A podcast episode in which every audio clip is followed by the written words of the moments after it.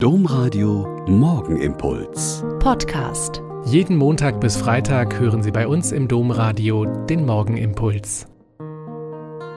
Wieder mit Schwester Katharina, Franziskanerin in Olpe. Ich begrüße Sie herzlich zum gemeinsamen Beten. Für Thomas von Aquin, dessen Tag wir heute feiern, war die Stadt Köln Ursprungsort seines späteren Wirkens. Von 1248 bis 1252 lebte und studierte er hier. In Köln war er mit seinem Lehrer Albertus Magnus an der Gründung des Studienhauses der Dominikaner beteiligt, das zum Vorläufer der Universität wurde. In Köln erhielt er als Assistent Alberts die wesentlichen Prägungen seines Denkens. Dort entstanden seine ersten Werke.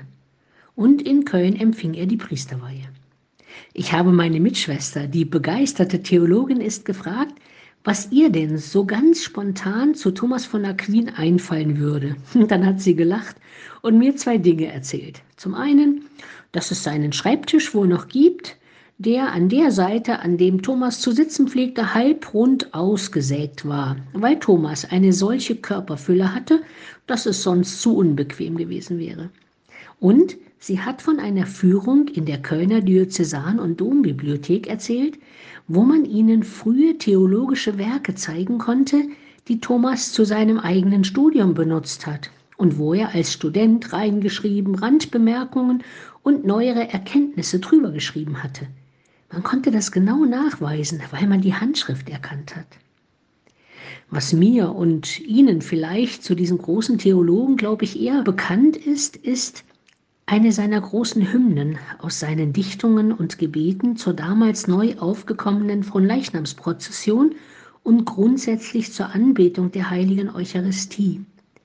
Gottheit tief verborgen, wobei die ursprüngliche Übersetzung, wenn man seinem Werk und Denken folgen würde, eigentlich heißen müsste, Wahrheit tief verborgen, beten nahe ich dir.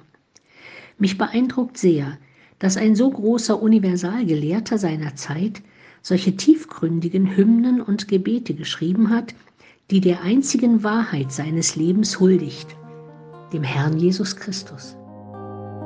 Der Morgenimpuls mit Schwester Katharina, Franziskanerin aus Olpe, jeden Montag bis Freitag um kurz nach sechs im Domradio. Weitere Infos auch zu anderen Podcasts auf domradio.de.